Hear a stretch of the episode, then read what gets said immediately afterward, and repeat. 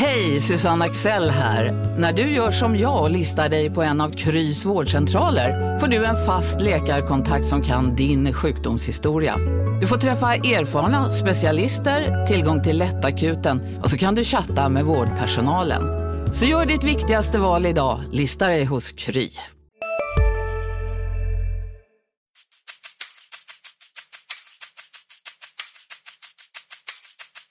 Mycket, mycket snack om det här inhoppet. Det är svårt att förbereda sig. Va? Så att, eh, det är mycket känslor som fäller över.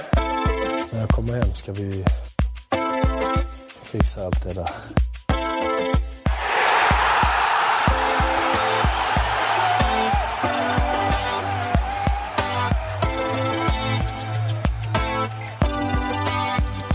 Välkomna tillbaka till MFF-podden. Det här är avsnitt 122. Jag heter Fredrik Hedenskog och jag har sällskap av Max Wiman. Hej, hej. Och Malmö FFs senaste hemvändare Johan Dahlin. Välkommen. Tack så mycket. Hur står det till? Mycket bra. Ja. Ja. Du kommer direkt från eh, en träning med, där det inte var så mycket folk som deltog. Nej, de som spelade sist eh, var inne och körde rehab eller styrka av något slag. Så. Men vi var några stycken ändå. Av oklart slag. Vi ska säga det att det är när vi spelar in här, alltså måndag eftermiddag. Ehm, och eh, två dagar efter matchträningen eh, har visat sig vara en Oftast det känslig man sak. håller, ja. Precis. Ehm, Johan, du eh, har ju... eh, hur, länge, hur många träningar har du hunnit göra nu? På ett ungefär. Tre fotbollspass tror jag. Ja. Eh, känner, du, känner, du dig, eh, liksom, känner du igen dig i Ja. Malmö FF? Ja, miljön och uppslutning och sånt är ju detsamma som det var. Men eh, det är klart, laget är nytt och nya tränare och så vidare. Så man ska komma in i det och hitta sin plats här. Vad var det du sa redan när du kom? Det var lite fjärilar i magen ändå. Liksom. Ja, men det är det. Det är klart. Alltså, så är det väl oftast när man kommer till en ny klubb. Även om man har, även om man har varit här innan så, så är det mycket nytt igen. Och, så det är väl bara positivt att det är det. Hur, ehm, det du lämnade ju efter guldet 2013. Eh, har du hunnit på de här dagarna liksom hunnit bilda dig en uppfattning om, är det någon skillnad på det MFF som du lämnade och det som du har kommit tillbaka till? Eh, Ja, det är klart det. Ehm, Sen eh, fotbollen som jag har sagt innan utvecklas ju hela tiden. Och nu har jag ju varit borta i några år. Och sen som jag sa innan har de ju ny, nya tränare, ny filosofi kanske och lite nytt tänk. Och, så det är klart det har ändrat sig. Det är lite, eh, hur, hur eh, tänker du om man har det här med ny eh, spelfilosofi och andra sätt att tänka på. Hur påverkar det dig som målvakt? Eh, Dagens fotboll involverar väl målvakterna mycket mer än vad det gjorde för bara ett par år sedan. Ehm, Så det är ju positivt att vi får bidra och vara med lite mer än vi gjorde innan kanske. Eh, Nej, men det blir ju mer att målvakten kanske ska fungera som en libero och ha lite mer boll och vara med i uppspelsfas och sådana grejer. Så. Sen går det mycket snabbare idag än vad det gjorde innan. Så. Det har förändrats alltså även med snabbhet på den relativt korta tiden. Ja, ja, men det gör det hela tiden. Fotbollen blir väl mer och mer teknisk känns det som. Jag tror för det, ja, just de här resonemangen om när en målvakt kommer att man måste ingre, vad heter det, liksom, vänja sig vid det nya sättet att spela. Det pratar man inte så mycket om förr. Nej. Men eh, hur sker det med dig? Är det Jonny som sköter de bitarna eller Jonny Fedel då? Eller? Nej, Jonny har ju mestadels av, av min träning om man säger så. Sen är det klart att Magnus och tränarteamet vill ju spela på ett visst sätt. Och det är ju viktigt att, att jag får den informationen hur de vill spela och hur de vill bygga upp och så vidare. Och det är klart att de, de pratar hur de vill göra det. Så de har ju lika stor inflytelse där som Jonny har på, på själva lagspelet. Eh, om man tittar på eh, utanför eller bredvid planen, eh, känner du igen klubben som sådan eller har det, har det hänt saker där också? Min upplevelse är ju att, att det, liksom är, det blir mer av allt hela tiden på något sätt. Ja. Att klubben växer. Ja, så känns det ju. Eh, men som sagt, nu har jag varit här så kort tid än. Eh, så jag har inte riktigt... Ah, även om allt är nygammalt så, så ska man hitta sin plats och se hur allt, hur allt funkar nu. Eh, men absolut så är det ju allt har ju blivit mycket mer medialt och som du säger, det känns ju som att det är väldigt stor uppslutning men det tyckte jag det var redan när jag var här sist och där har ju Malmö alltid varit stark alltså. Så det, det känns väl som det brukar. Eh, om vi, det har ju framgått att, att, du, eh, att du är väldigt nöjd med den här eh, lösningen som blev. Eh, kan du förklara varför? Ja, alltså Malmö har ju blivit min klubb.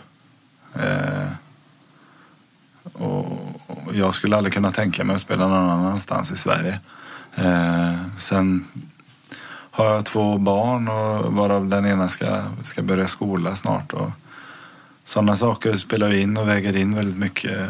Att man har fått ett liv utanför fotbollen också som betyder allt liksom. Eh, och när man då kunde kombinera de här två sakerna så, så var det ju, och det är det jag menar, det är en dröm som går i uppfyllelse. Um, kunna spela i Sveriges bästa lag och samtidigt kombinera det med, med familjelivet. Det, det är svårt att sätta ord på. Kan man, kan man på något sätt, vad ska man säga, eh, både vad det gäller Malmö FF och staden Malmö, för det blir lite två olika saker. Vad det är som gör att du trivs så bra här? Ja, men eh, alltså... Det är väldigt svårt att liksom sätta, sätta... Jag hade så fantastiska år här när jag var här sist. Eh, vi fick vår son här. Jag träffade Emily här. Eh, och jag hade, jag hade väldigt framgångsrika år med fotbollen. Eh, många säger att har du inte det bra på jobbet så har du inte det bra hemma och vice versa. Och jag hade liksom bägge delarna fantastiskt bra. Och det bidrar ju till att, att allt här var bra. Eh, och så känner jag fortfarande och jag känner verkligen att detta är hem. Så, Är Emelie från Malmö eller? Nej, hon är från Osby men vi bodde ju här och, och var här så det, det har ju blivit vår stad. Eh, eh, jag tänker familjeplanerna, går det vidare med husjakt och sånt nu då? Eller hur, hur ser ni på Nej. boende och sådana saker? Vi har haft ett semesterboende här under de åren vi har varit borta. Så det blir lätt att komma in i det. Eh, och Osby var inget alternativ. Nej. Har, nej, det var det väl kanske inte. Jag har inget emot att bo där, men jag är inte så noga med det just. Nej, det är mest om man är väldigt intresserad av, leksaks, av träleksaker. Just Då det. kan det vara bra. Annars, Jag tänker på om vi liksom fortsätter med boende och miljöer. Du har ju upplevt två väldigt olika miljöer misstänker jag nu som, som utlandsproffs. Eh, först i laget som jag aldrig kan uttala. Glenser Big, eller ja, Ja, något sånt. du kan väl det bättre. Ja, eh, Genscher, ja, jag kan inte mycket bättre. Och sen Mittjylland borta på Jylland. Eh, hur, hur, har, hur har det livet varit? För då är familjen med dig hela tiden. Och liksom, Ja. Nej, men eh, Turkiet var ju ganska annorlunda. Om man, eh, mm, alltså vi var borta väldigt mycket. Eh, tränade kanske inte jättemycket, men var fast på en träningsanläggning i princip hela tiden. Och det har ju sina positiva sidor, men det är lite svårt att kombinera familjelivet kanske med, med fotbollen då. Som jag förklarade innan så är familjen väldigt viktig, viktig del. ju. Och när inte det gick att kombinera så, så kände vi att, att vi ville försöka komma, komma närmare hem och, och ja, kunna ha ett liv vid sidan av också. Eh, och där var de faktiskt väldigt eh, hjälpsamma och, och, och hjälpte mig hem igen då, eller till Danmark. Sen Danmark är väl ganska likt här. Mio har ju kunnat gå på dagis hela tiden fram till nu. Och det var väl först när, när det blev eh, närma sig skolan och sånt där man behöver ta lite, lite tydligare beslut och ha en, en, en fast ram att här ska du gå och här ska vi bo. Och det var då vi kände att det var viktigt att, att få det på plats. Och Sen är det många andra saker som har spelat in som har gjort att, att vi känner att det har varit viktigt att komma hem också. Nu när du pratar om Turkiet här, alltså, var det så att man hade vissa givna tider på dagen när man var tvungen att vara på träningsanläggningen helt enkelt? Ja, alltså när jag kom var det så. Vi samlades vid åtta, halv nio och käkade frukost. Och sen tränade vi. Och hade vi inte dubbelpass så var vi tvungna att stanna, stanna eh, en stund på, på träningsanläggningen innan vi kunde åka hem. Då. Det har väl med restitution och sådana grejer att göra. Att de vill ha koll på spelarna. Jag ser väl inget minus i det alltså, så sätt. Men det blev väldigt mycket tid borta. Och det passade väl kanske varken mig eller Emily så bra. Var det i Ankara? Ja, Ja.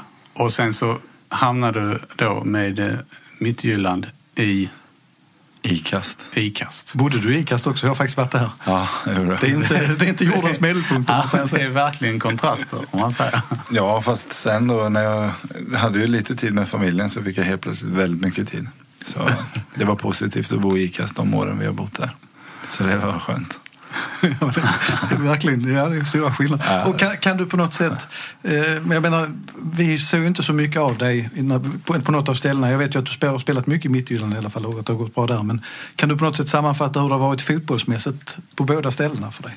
Fotbollsmässigt var Turkiet fantastiskt. Eh, bra fotboll, bra fotbollsspelare, mycket supportrar.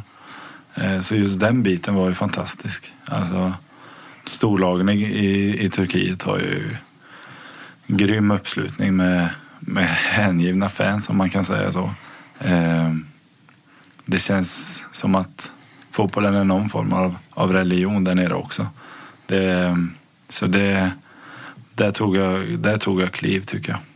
Eh, sen Danmark eh, är väl ganska likt jag, Sverige egentligen. Men eh, jag trodde vi skulle spela lite mer fotboll än vad vi, vi kanske gjorde. Eh, det var ganska fysiskt. Det är fysiskt ganska hårt, tufft, mycket pressspel. Och, eh, så det, men fotbollen i Tur- Turkiet var, det var coolt faktiskt. Och hur mycket spelade du i Turkiet? Jag har faktiskt inte riktigt koll. Jag spelade väl i princip hela tiden. Det var inga... Eh, Nej, det var ju kanske någon...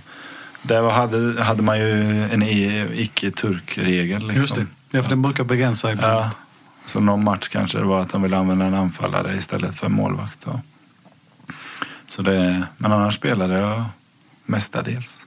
Det gick bra, tycker jag. Eh, Du var ju,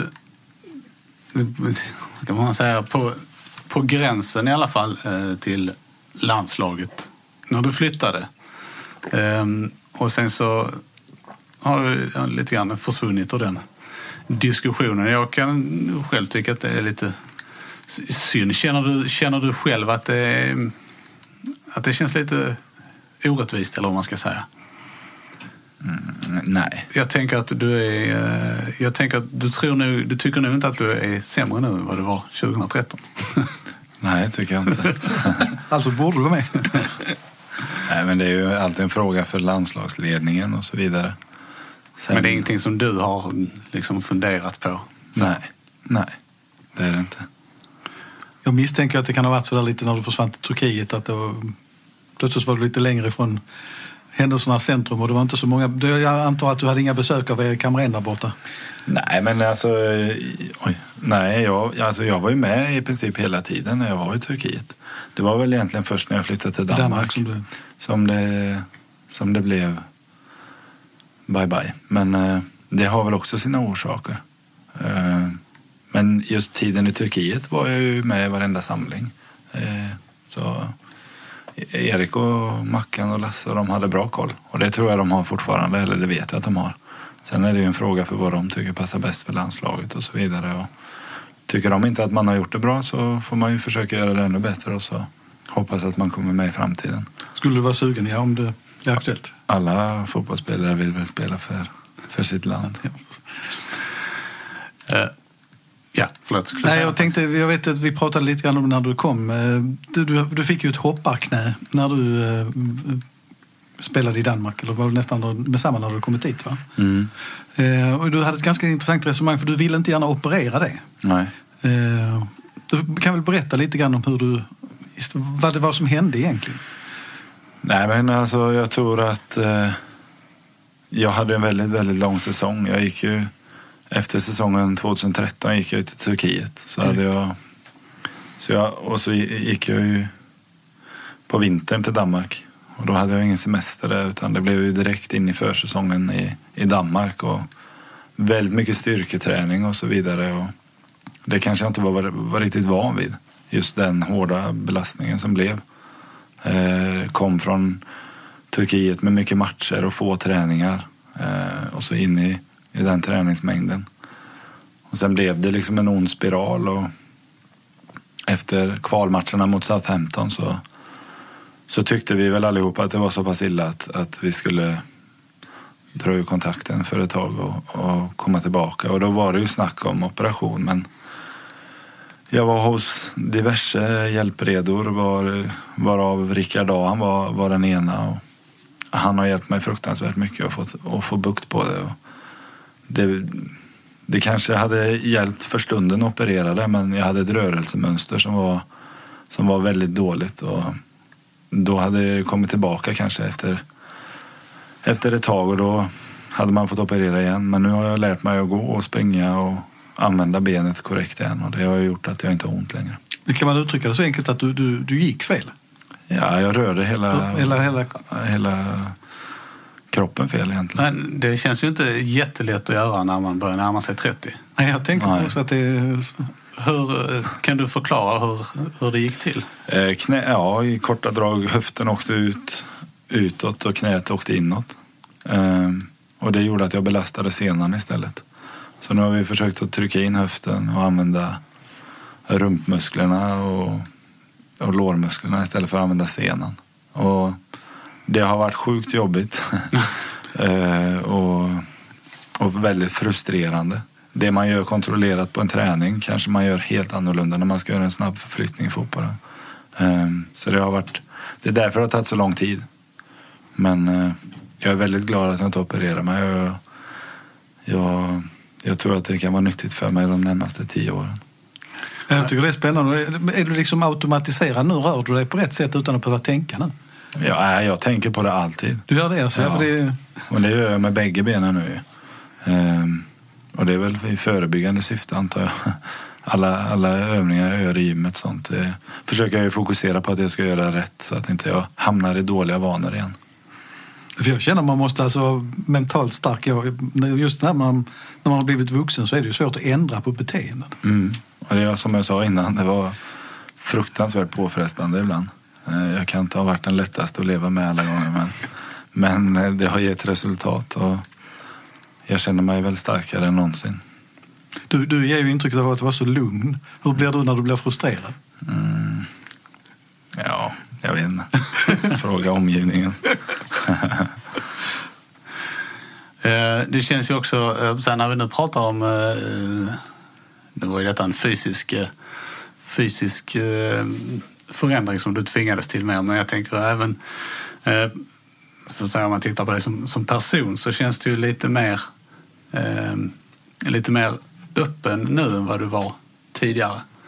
Det, är det sånt som bara kommer med, med åldern och, och rutinen eller hur, liksom, hur utvecklas man på det planet. Jag tror ju också att det har med bekväm, alltså hur bekväm man känner sig i vissa situationer. Som du säger så kommer ju mycket med åldern. Jag har fortfarande svårt att stå och prata inför för mycket folk. Eh, men sen tycker jag det är väldigt roligt att prata med folk. Eh, och det kanske jag har utvecklat på senare, senare år och bli bättre på det och, och ta in mer folk och dela med mig. Jag tror man uppfattade dig nästan som lite blyg när du var här första gången. Kan nog stämma. Eh, Man märkte stor skillnad med samma nu när du kom tillbaka tyckte jag. Jag tror fortfarande att jag är ganska blyg, men jag tror att jag har blivit bättre på det om man kan säga så. Eh, Jag tycker det är fruktansvärt roligt att folk bryr sig. Jag tycker det är skitroligt när man går i mataffärer och folk stannar en och, och har synpunkter oavsett det är negativt eller positivt. Och- För det visar ju att man bryr sig. Och det tror jag att jag har blivit bättre på. Även om folk har negativa saker att säga eller påpekar saker så kan man föra en diskussion. Och det engagemanget det är ju väldigt stort i Malmö och det är ju, Malmöbon är ju rätt så ärlig också så man, kan, Ja. man får väl höra sanningar. Men det är bra. Det gillar jag. Jag tyckte du också hade ett intressant resonemang eh, när vi träffades då och kring just det här att eh, vad ska man säga, du har en annan trygghet och en annan situation nu när du kommer tillbaka till Malmö. Eh, att när du var här första gången då var du mycket mer på väg ut någonstans. Eh, du får gärna utveckla det lite grann igen för det är inte alla som har läst. Nej. Uh, nej, men vi pratade om ålder innan. Uh, och det gör ju också att man mognar. Men uh, det var ju, vi hade ju en årskurs, eller årskull säger man väl, som var väldigt eh, lovande. Och efter det U21-EMet som vi spelade här i Sverige var det ju, ja men alla gick ju egentligen utomlands. Varav jag gick från Norge till Sverige. Och det är jag fruktansvärt glad för och jag tycker det var rätt steg. Men samtidigt så kanske man, man hade fortfarande en önskan om att testa, testa något mer. Man trodde att, ja, prova en större liga och så vidare. Och, men i och med att jag är så familjekär och hemmakär som jag är så, så lärde jag mig under åren att, att det här var det bästa. Och såklart att det har gjort att jag kanske är väldigt trygg i det idag. Jag har ingen önskan om att göra något annat. Men jag skulle säga att du har landat i det, du har liksom inte den bilden av att jag måste ut en gång till. Nej. Och sen har man ju allt här. Ju. Alltså, Malmö vill alltid vinna SM-guld. Man ska alltid kvala till de stora, stora eh, slutspelen. Och jag menar, det får man inte uppleva. I Turkiet fick jag inte uppleva det till exempel. Eh, då är det större chans att göra det här. Och mm, jag tror man vilar mer i det nu. Alltså, framgångarna som man kan få här kanske man inte kan få utomlands men man kanske kan göra sig ekonomiskt mer utomlands och det, det är inte så viktigt för mig. Just Är det så att pengar ska man aldrig prata med folk om, men jag antar att du har en lite större ekonomisk trygghet nu när du flyttar hem också så att säga. Alltså att du har, du har kunnat skapa någonting för framtiden. Ja, såklart att det har blivit så. Men samtidigt är det inte det som har gjort att jag, jag önskar att komma hem. Utan jag tror att jag hade kunnat fortsätta utomlands. Och jag tror att jag hade kunnat stanna kvar längre utomlands. Utan det är andra faktorer som har gjort att, att det är viktigt för mig att vara hemma. Ett liv med familjen och sådana saker gör det mycket, det är mycket viktigare än, än pengar.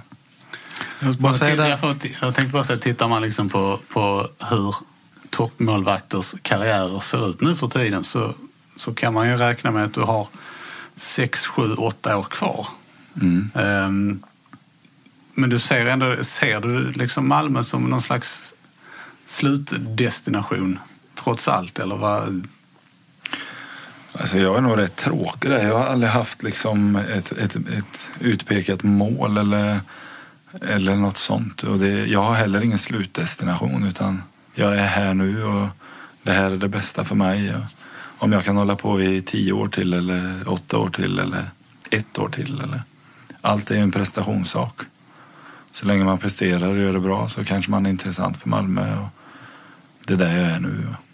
Jag hoppas att få så stora framgångar här som möjligt och vara här så länge som möjligt. Så får man se eh, hur långt, hur långt det räcker. Mm. det jag skulle säga det var just det här resonemanget kring eh, som du hade med eh, att Malmö är med i de stora sammanhangen hela tiden. Det är någonting man märker faktiskt också tror jag som har ändrats sen du var här förra gången. Att när man pratar med andra spelare som till exempel Jo Inge Berge som, som naturligtvis vill ut i Europa en sväng igen men samtidigt betonar att det är liksom inte läge för en mittenklubb i Holland därför att då får han inte uppleva det idrottsligt som man får uppleva här utan då ska det vara något som är bättre. Där tror jag det har känts som det har hänt någonting med Malmö FF att det liksom är en, ja man har kommit högre upp på hyllorna i, i hierarkierna på något sätt. Absolut. Det är ju ingen tvekan om det.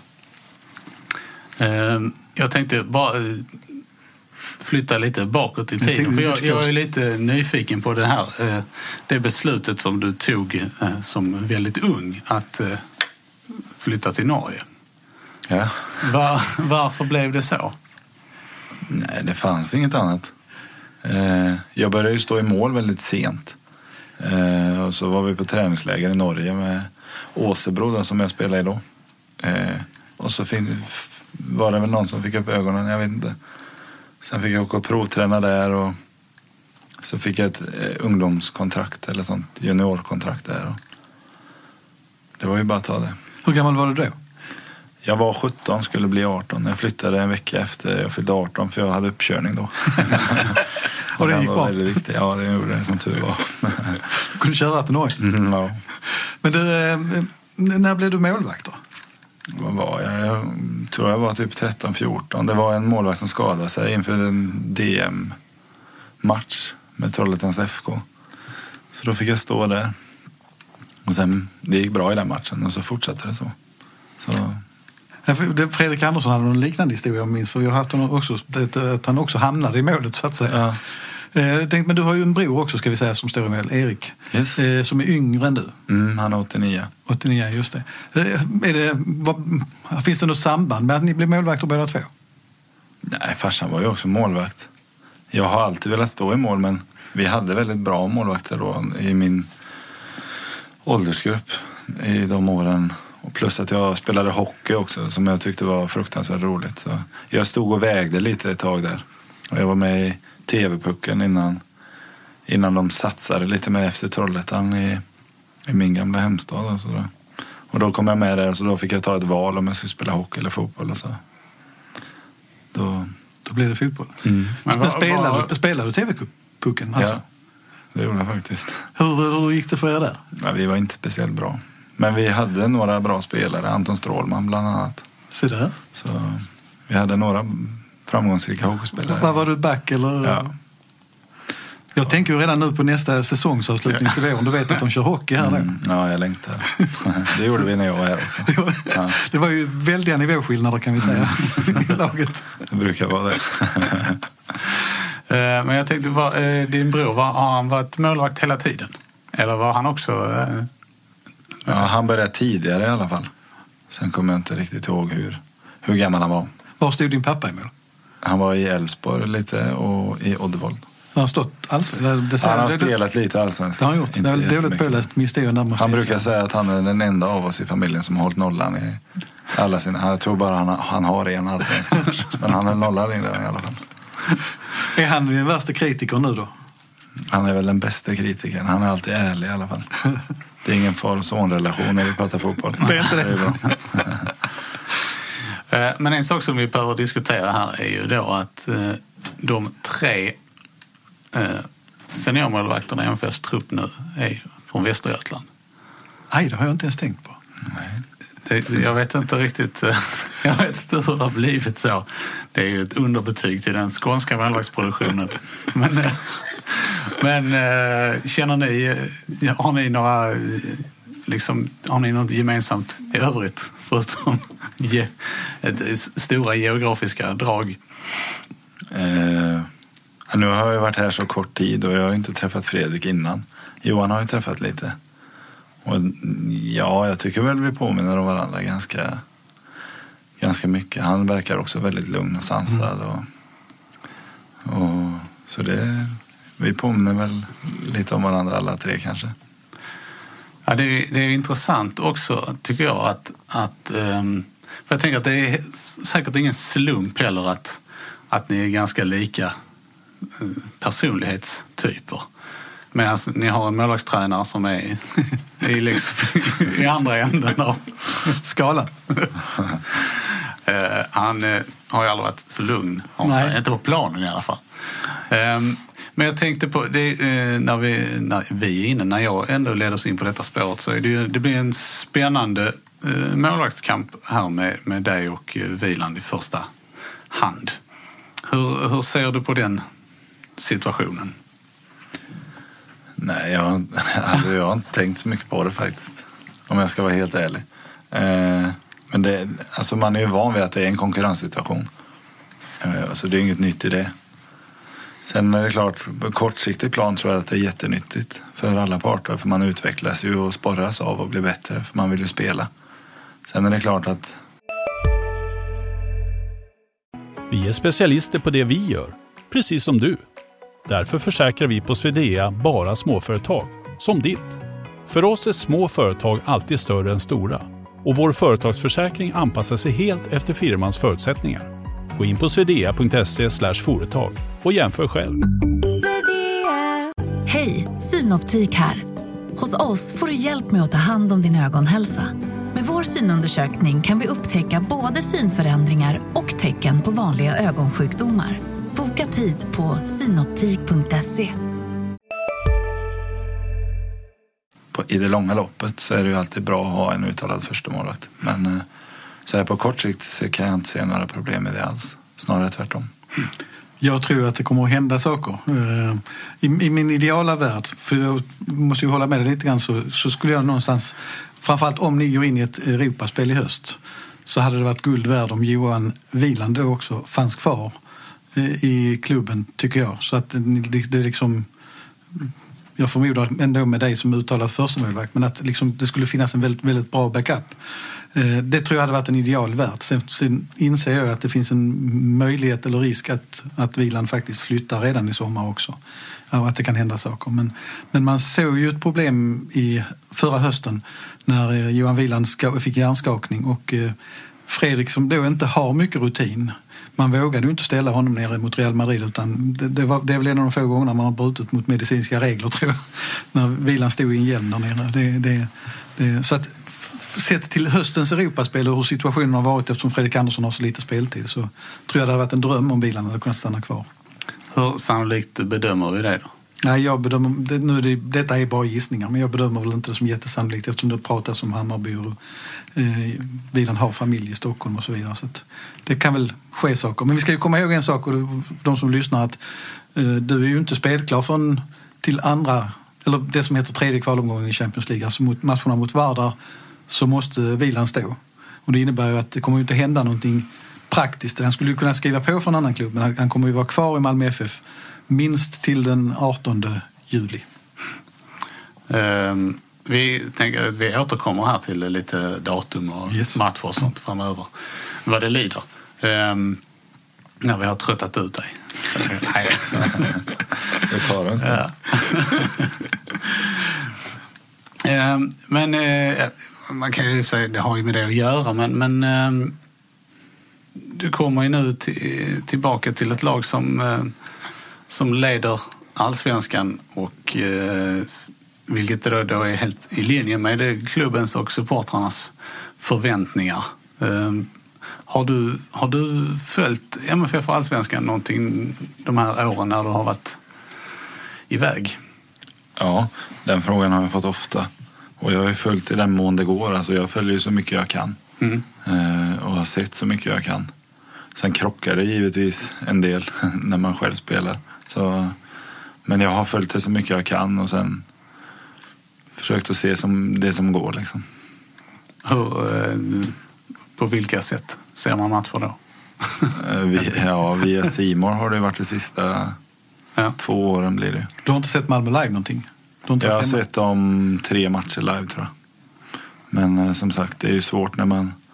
Det är inte bara att köra över utan det tar ju en stund att köra också. Så det, det har jag inte gjort, inte speciellt mycket live men, men på dator och dylikt. Du, när de spelade Champions League, är det- då det börjar klia lite grann när man eh, känner en, lite den där hemlängtan?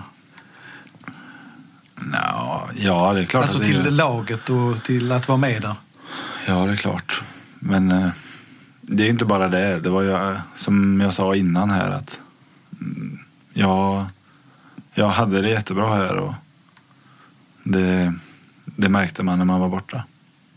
Så det är, inte, det är ju inte bara på grund av Champions League utan det är som jag sa, Malmö vill alltid vara med där och vi, vi ville ju vara med där redan när jag spelade. Och vi var ju även med i Uefa-cupen eller Europacupen eller vad man kallar det. Eh, visst, Vilka, ska vi reda ut det? Vad spelade du för matcher? Jag spelade i gruppspelet mot eh, Austria Wien. Eh, Metalist och AZ hade Just vi i det, de, grupp. ja, just det. För du spelade inte i kvalet på sommaren va? Nej, då var jag opererad. Just det. Just det. Det Och, var, ja, förlåt. Ja, jag tänkte det var mycket som startade. Jag tror Malmö FF lärde sig som förening väldigt mycket av den hösten.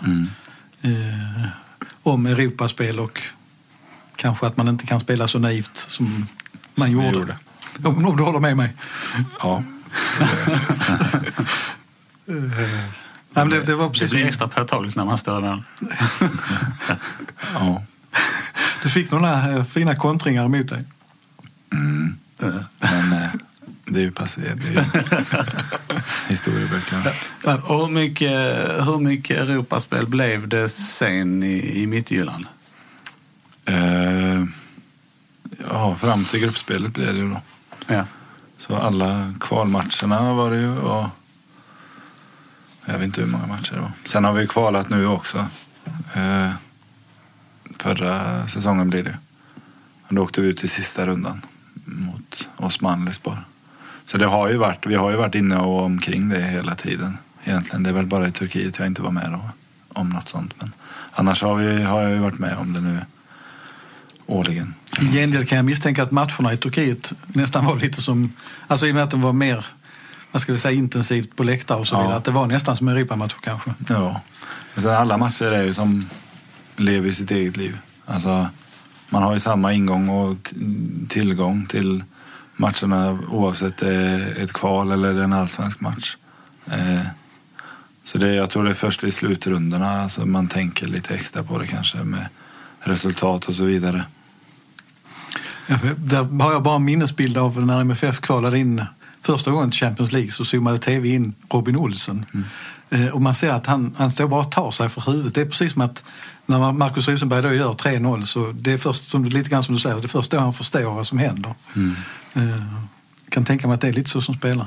Jag tänkte också bara som, du kommer ju ha samma tröjnummer som tidigare. Du känner dig trygg med det här. Jag vet har du haft det ute också eller? Det Nej, jo jag hade det i Turkiet. Turkiet också. Men inte i, inte mitt huvud. När supportrarna ser dig ställa sig i målet, kommer de att känna igen den Johan Dahlin som stod i mål när han var här sist? Sånt där har jag jättesvårt att, att prata om. Det är ju upp till gemene man att tycka och tänka om det. Och det brukar man ju vara duktig på. Så det är upp till, till någon annan att ta det beslutet. Men du har liksom inte förändrats din målvaktsstil eller något sånt där? Det vill jag inte ha gjort i alla fall. Men sen är det klart att man trä, jag har ju tränat på ett annat sätt och jag har ju kanske fått en eh, instruktion om att spela på ett helt annat sätt under i alla fall de två och ett halvt senaste åren har, jag ju, har vi ju spelat på ett lite annorlunda sätt och då har jag ju tränat på ett annat sätt och det ska jag ju vänja mig av med här nu. Så det blir ju en inlärningsprocess här nu första tiden där jag ska hitta tillbaka till, till hur vi vill ha det här och, och hur Jonny vill ha det. Kan man ge något litet exempel på vad det är som skiljer? Liksom för att få göra det förståeligt för folk. Ja, alltså jag arbetar kanske med en lägre tyngdpunkt nu och jag jobbar över en mycket, mycket större yta. Som man säger. Korta ner. Det var lite som vi pratade innan. Fotbollen går mycket snabbare idag. Då behöver man kanske inte överarbeta. Eh, och det kanske jag har gjort lite nu. Då, att jag jobbar över större ytor och är involverad, involverad mycket mer. Eh, och det ska vi försöka jobba bort lite. Men det går nog ganska snabbt tror jag. Eh, Men hur, hur mycket skiljer det sig? I, alltså det, det är ju lättare att se skillnader i, i, um i det offensiva spelet, så att säga. Men när, när, man, när det handlar om försvars eh, taktiska saker, är, skillnaderna lika stora på den defensiva sidan? Från Ja. lag till lag. Det, det är en väldigt abstrakt fråga, det inser jag. Men Ja, jag tycker det är stora skillnader. Fruktansvärt stora. Man försvarar ju på väldigt olika sätt. Eh, så som vi har spelat nu påminner väl kanske lite mer om hur Malmö spelar. Men vi var väldigt pressorienterade och skulle återerövra boll högt. Vilket blir kanske att man blir utlämnad lite mer defensivt. För om man inte klarar pressspelet ordentligt så, så blir det ofta, ofta en farlig kontring. Eh, så det kräver kanske lite mer defensivt. Men ja, det är klart, det är ju jättestora skillnader mellan olika lag defensivt hur man vill spela. Några parkerar bussen, andra pressar högt. Det är många parkerade bussar här i Malmö. Ehm, Gävle har för övrigt fortsatt att parkera bussen även Det så. Det inte så bra där heller. Ja, har jag noterat. Vår, vår favoritbuss. Eh, ehm, nu tappade jag tråden bara för det. Men ehm, ska, vi, ska vi titta lite framåt mer kanske? Det är väl läge för det också. Och då börjar vi med att titta bakåt. Nej, Nej men vi, vi, MFF har ju startat om allsvenskan här eh, med seger eh, hemma mot AFC Eskilstuna med 3-2. Ehm, och det man kan säga om den matchen var ju att det var en seger. Så kan man väl säga. Det var ju en kanske kostsam seger också. Det, vi, kan, ska ju, vi vet ju inte i det här läget hur det var med Marcus Rysenberg. Vi får se om vi får med någonting i podden sen. Eh, men eh, det var ju en konstig match på många sätt och vis. Eh, ska säga att eh, jag tyckte att det kändes som att MFF skulle ha total kontroll över den här matchen som det såg ut inledningsvis. Men eh, sen, eh, som det har hänt ett par, par gånger, eller flera gånger, så tappar man ganska kapitalt. Och lite grann det Johan pratade om, omställningsspel. Det, man släppte till ett par farliga kontringar på Eskilstuna. Man tappade organisation i försvarsspelet eh, rätt ordentligt ett par gånger och så vänder det och de- man ligger under. Just i läget då dessutom när Marcus Rosenberg saknades så eh, tyckte jag det såg bekymmersamt ut inför andra halvlek. Eh, det vill säga att Mattias Svanberg kom in och gjorde ett fantastiskt ledningsmål och gjorde en, en bra insats generellt. Men det var, det var mycket svackor och Erdal Rakip hade en jobbig dag. Ehm, Lasse Nilsson var inte riktigt med vän med bollen där bak. Alexander Jeremejeff kom inte till avslutslägen. Det fanns liksom rätt mycket problem i spelet. Men samtidigt så finns det ju en styrka och en energi i MFF i år som, som känns som att man alltid kan skruva upp ett steg till. Eh, och eh, där är faktiskt en sak, eh, även om jag vet att Johan inte vill ha för mycket tankar kring den matchen, men jag tänker på när Yoshima Yotun gör 2-2 på frisparken.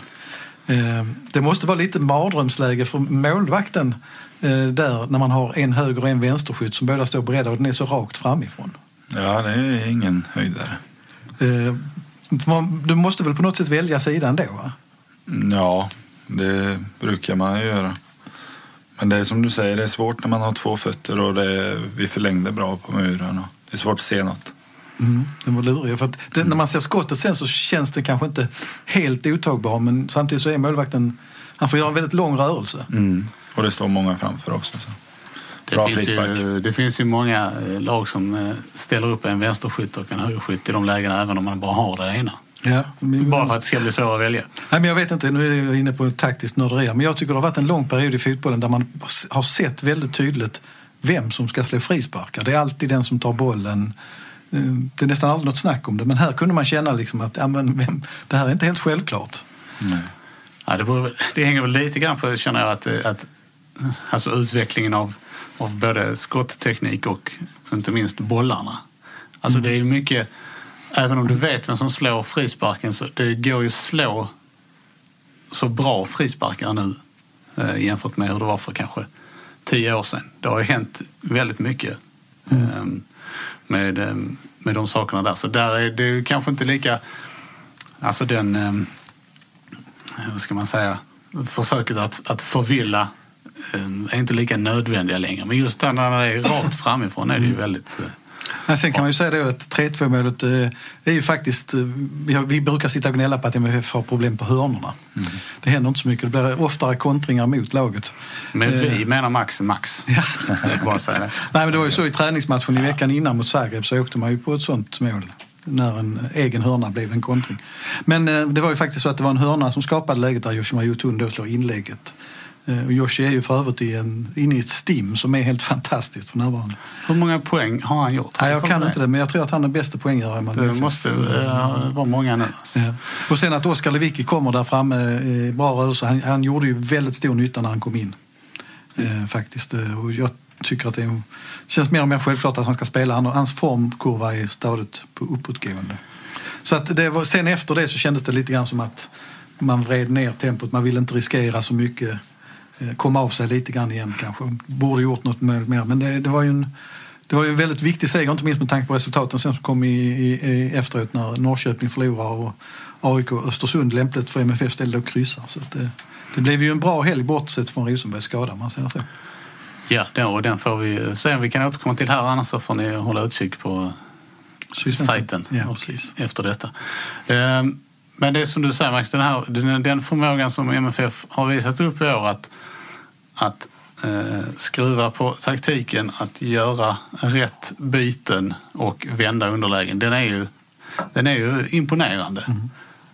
Sen känner man att man ska ju inte behöva hamna i underläge hemma mot Eskilstuna. Nej. Och där gör jag- det, det måste vara det sämsta laget som har, som har spelat på Swedbank Stadion. Ja, Syrianska. Ja. ja, det var faktiskt sant. Nej, men det, man, man, man kan, eh, jag raljerar lite grann, men, Ja, men det då är så. hade vi 27-5 i avslut, Ja, tror jag. ja, det. Och det, då det är ska så- man ju inte behöva hamna i Det, det är jag, för jag tänker ju gärna mycket på Europaspelet och då reflekterar man ju med samma att det är precis så här matchen inte får se ut mot Vardar. Att man släpper till den här typen av eh, eh, resultat. För 3-2 mot Vardar är verkligen inte tre poäng godkänt utan då är det kris i bygget. Så att eh, där finns att skruva på. Definitivt. Vi, eh, Europaspelet känns ändå lite... Vi behöver ju diskutera det, men det är svårt. Alltså, jag har ju noll koll på Ja, vi får Vardar. vänta till nästa vecka. Du du vet att jag, Alltså, jag är här på min semester. Ska jag komma in på min semester nästa vecka också? Det blir körigt. Ja, vi får se. Vi ser hur vi löser det. Men eh, innan dess så har, vi, eller har MFF en match borta mot Häcken. Ehm, och, Ja, och den kommer ju också i ett lite lurigt läge nu därför att Eh, efter det så är det ju bara några få dagar till Vardar-matchen. Det är fyra dagar emellan eller tre. Fyra blir det va? Eh, så det är frågan om man måste vila någon spelare eller spara på något sätt energi där. Eh, Häcken är ju inte lika vast som de varit tidigare, det kan vi väl konstatera. Häcken skapar väldigt mycket målchanser men gör väldigt lite mål nu. Så att, men återigen, det är ju avhängigt. Marcus Rosenberg kommer ju inte att spela den matchen, det kan vi ju fastslå utan att ha beskedet. Eh, Malmö måste ju få igång någon mer där framme som gör mål. Spännande att se om ju Inge Berget borde kunna vara redo igen. Det är lite oroande att han har haft hälproblem egentligen hela våren. Eh, så att, eh, ja, jag tror att den matchen får MFF nog ta lite grann som en parentes och åker man hem med oavgjort därifrån ska man nog vara ganska nöjda. För att det, även om supportrarna hatar det så måste det finnas någon sorts fokus framåt Europacupspelet här också. Det gäller att vi får alla bitar att falla på plats. Vi ska ju säga att Lasse Nilsson är till exempel avstängd också. Så att det innebär väl kanske att Oskar Lewicki spelar efter varning för protest. Ja, vilket fortfarande Malmö har för många av. Eh, hur var det Johan, eh, jag tänker din, under din förra session i MFF så var det väl eh, fortfarande så att Häcken var lite av ett eh, bekymmer för er. Mm. Det har hänt mycket sedan dess. ja, det har det, vad, tror du, vad tror du om, eh, om den här matchen? Samma det är tråkigt igen. Det är klart det blir en tuff match. Eh, Men man, man vill väl ha sitt eget spel och fokusera på oss själva. Det är det som är det viktigaste. För gör vi rätt saker och, och det vi är bra på så, så ska det gå bra. Det jag funderar framåt för dig nu här, liksom rent personligt, att komma in i laget. Jag vet inte, när spelade du match senast?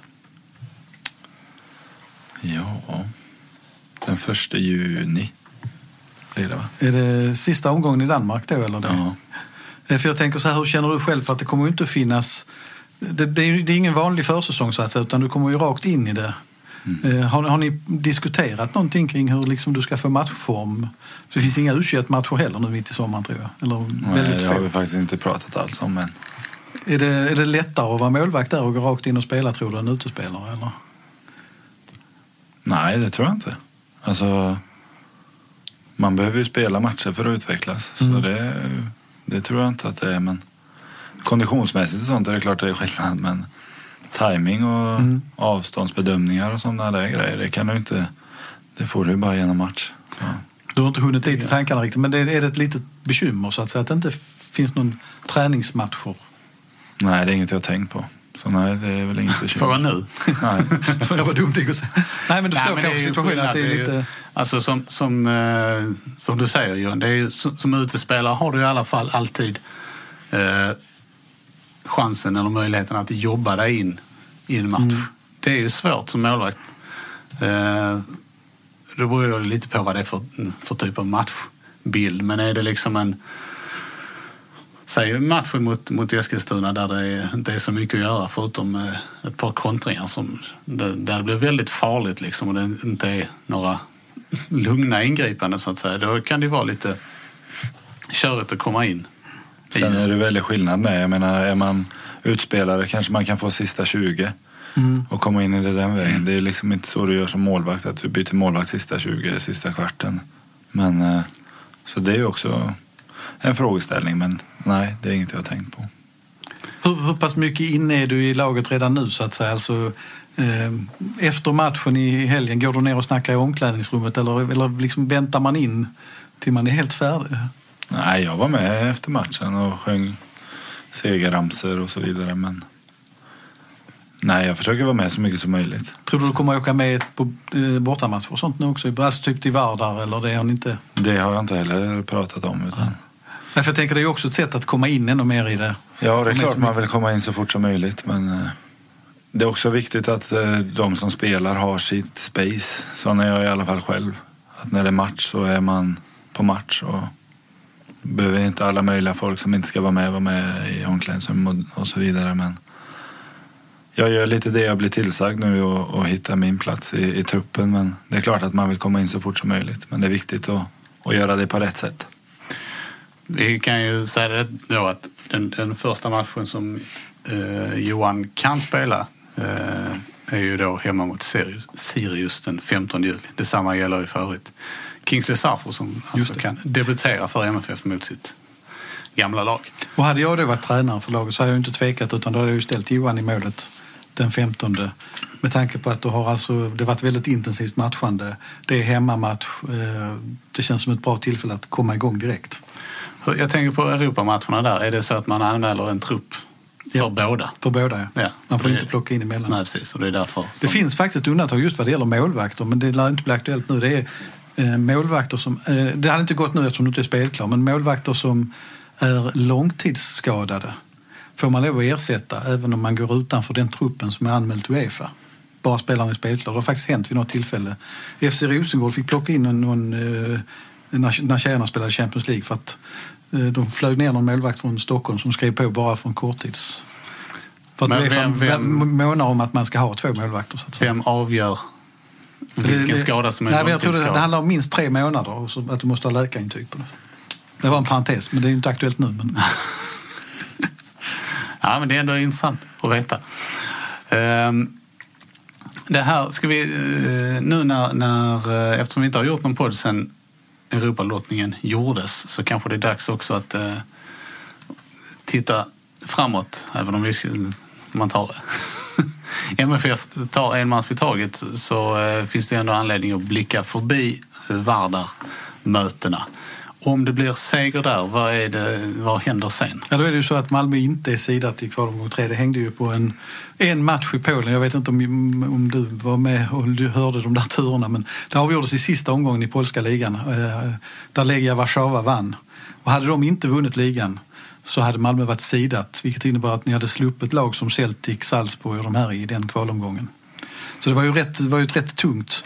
Men eh, realistiskt sett nu så, så kan det bli, eh, om vi förutsätter att de bästa lagen vinner i kvalomgång två, så kan det ju bli Celtic, eh, Salzburg, det kan bli FC Köpenhamn eh, som väntar här bland annat. Eh, och Legia Warszawa skulle jag tro eftersom det finns en viss geografisk indelning där också. Så det, den kvalomgången kommer ju bli väldigt tuff. Om inte det är så att det blir någon skräll. För det kan ju vara så här att det laget som Salzburg lottas mot eh, och som då är ett osidat lag vinn slår ut Salzburg. Då, eftersom lottningen sker innan andra omgången är helt klar så, så innebär det att de tar över platsen. Så att har man tur så kan man få ett, ett betydligt sämre rankat lag om man slår ut. Om när, slår ut när är lottningen? Den 14, nästa fredag, lottas det alltså mitt emellan matcherna. Så det, det, är, en, det är en väldigt avgörande eh, lottning.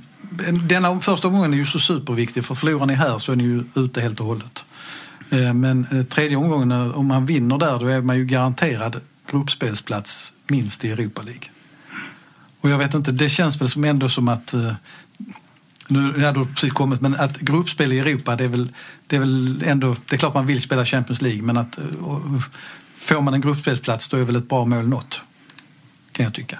Ja. Men det är klart man vill spela Champions League. Det är ju... ehm, Jag tänker på ehm, eh, de här... ehm, Alltså jämfört med, med de vägarna som MFF har tagit ut i Europa tidigare så tyckte du Max att den här Den här ser lottningen ser, ser svårare Ja, ut. alltså, det är ju så att Vardar trots allt förra året förlorade med 2-3 och 1-2 mot Dynamo Zagreb. Och året innan så åkte de ut mot eh, Apoel Cypern på bortamål. De spelade 0-0 där nere och 1-1 hemma. Eh, Så att... eh, eh, Men nu spelar Ja. de ju inte hemma. Nej, det gör de inte i och för sig heller. Men De, de spelar ju på annan ort i, i, där nere. Men jag, jag har en känsla av att, eh, vad ska man säga, eh, jag tror att Malmöborna ska inte underskatta vikten av att vinna den här matchen. Eh, eller att, att, att sluta upp kring den här matchen ska jag säga, för vinna är ju nödvändigt naturligtvis. Därför att den kommer att avgöra väldigt mycket av, eh, av sommaren. Och det har ju traditionellt varit lite svårt att locka folk eh, till den första kvalomgången. Jag vet inte hur du upplever det, men det är väl rätt stor skillnad att spela när det är 10 000 och fullsatt på den Givetvis. här arenan. Givetvis. Så mycket som möjligt ska det vara. Det, det, vi, nu hoppar jag lite grann men eh, trycket på, på, på eh, Swedbank, kan, du jämföra det med någonting annat? Är det likt det i Turkiet eller är det... Jag antar att du inte fick uppleva det mycket i Danmark? Nej, det gjorde jag väl inte. Där är väl inte supporterkulturen riktigt samma som här hemma i Sverige. Men eh, i Turkiet var några matcher fruktansvärt bra tryck. Men det är speciellt här. Mm. Fruktansvärd ljudvolym här inne och det stannar liksom kvar inne på stadion. Eh, så ja, det är väldigt speciellt. Det gör väldigt mycket också. Jag tror det gör väldigt mycket för motståndarlaget framför allt. Ja, det är väl lite så jag tänkte också. Det är intressant att höra att det, det är inte bara vi som förstorar upp det här. Utan det, Nej. Jag tror det är jobbigt att komma hit. Eller det vet jag att det. Det ser man ju. Speciellt kan jag tänka mig som bortamålvakt att ha några i ryggen. Mm, det kan inte vara jättelätt. Det var inte... Nej, det... Hur var, jag måste fråga dig också, hur var det att knalla bort? I, du blev presenterad i samband med matchen. Jag var ju dum innan som jag sa, visst kommer inte ihåg om du var där eller ej, men du var ju nere på innerplan till och med. jag har ni kopplat på semesterhjärnan. Men hur, hur var det att vandra ut där igen och känna de här eh, framför sig? Gåshud. Eh. Nej, som jag sa, det är något man har saknat. Det är speciellt. Eh. Så det... Nej, det var gåshud eh, till 100 procent. Ja. Börjar vi? ja, det känns som att vi börjar bli färdiga. Jag, är också, eh, jag, har ju, Semestermodus. ja, jag har lyckats koppla in mig någorlunda under Ja, vi, nästan en timme. väldigt glada att Johan hade tid att ta sig hit med samma för att vi vet hur stort intresset är och eh, inte minst kring just målvaktssidan där jag tror att alla följde med spänning för alla visste ju att det måste hända någonting med tanke på att eh, Wieland har utgående kontrakt och är ju inte övergång och eh, Fredrik Andersson har utgående kontrakt. Eh, så det, har ju varit en situation där jag tror det var viktigt att man hittade stabilitet och det det låter ju väldigt spännande när du är så tydlig också med att det känns som att det är stabilitet för dig. Att, Mm. Ja, det är det. Absolut. Eh, Vi får se om vi hittar eh, bättre stabilitet i, I podden här fram, framöver. Det kommer fortsatt vara lite så här eh, hackigt några veckor till eh, innan eh, vi har liksom avverkat alla semestrar och allting. Sen ska Fredrik Lindstrand börja jobba också. Så är det. gång I augusti väl, ja. tror jag. Ska vi se hur, vi får knacka ringrosten av honom eller hur det ska, hur det ska gå. Nej, det kommer säkert att lösa sig. Jag tycker det känns spännande att eh, fotbollen drar igång på allvar igen nu. Här och, eh, jag måste säga att jag älskar själv de här månaderna och jag hoppas att det blir mer än en kvalomgång för att det är något speciellt kring de här Europa eh, framförallt, som jag har sagt flera gånger, just här i Malmö. Att man, man lever med det på ett annat sätt än många andra ställen. Så att eh, vi får försöka sy ihop lite på det. Ja, det gör vi. Eh, Och eh, som eh, sagt, Markus Rosenberg och hans bakdel får ni hålla utkik efter på sydsvenskan.se. Inte Om ni inte har sett det redan när ni lyssnar på det. Ja, man vet aldrig. Nej, kanske inte. Mer uttalanden om densamma. Eh, Det här har varit eh, avsnitt 122 av MFF-podden. Jag heter Fredrik Hedenskog. Jag har haft sällskap av Max Wiman och Johan Dahlin och ansvarig utgivare är Pia Renqvist. Tack för oss. Hej, hej! Hej hej! Hej.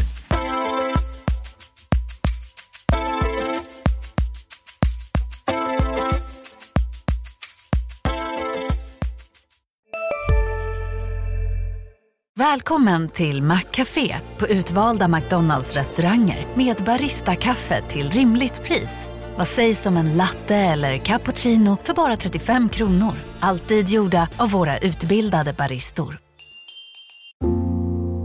ska några små tassar flytta in hos dig.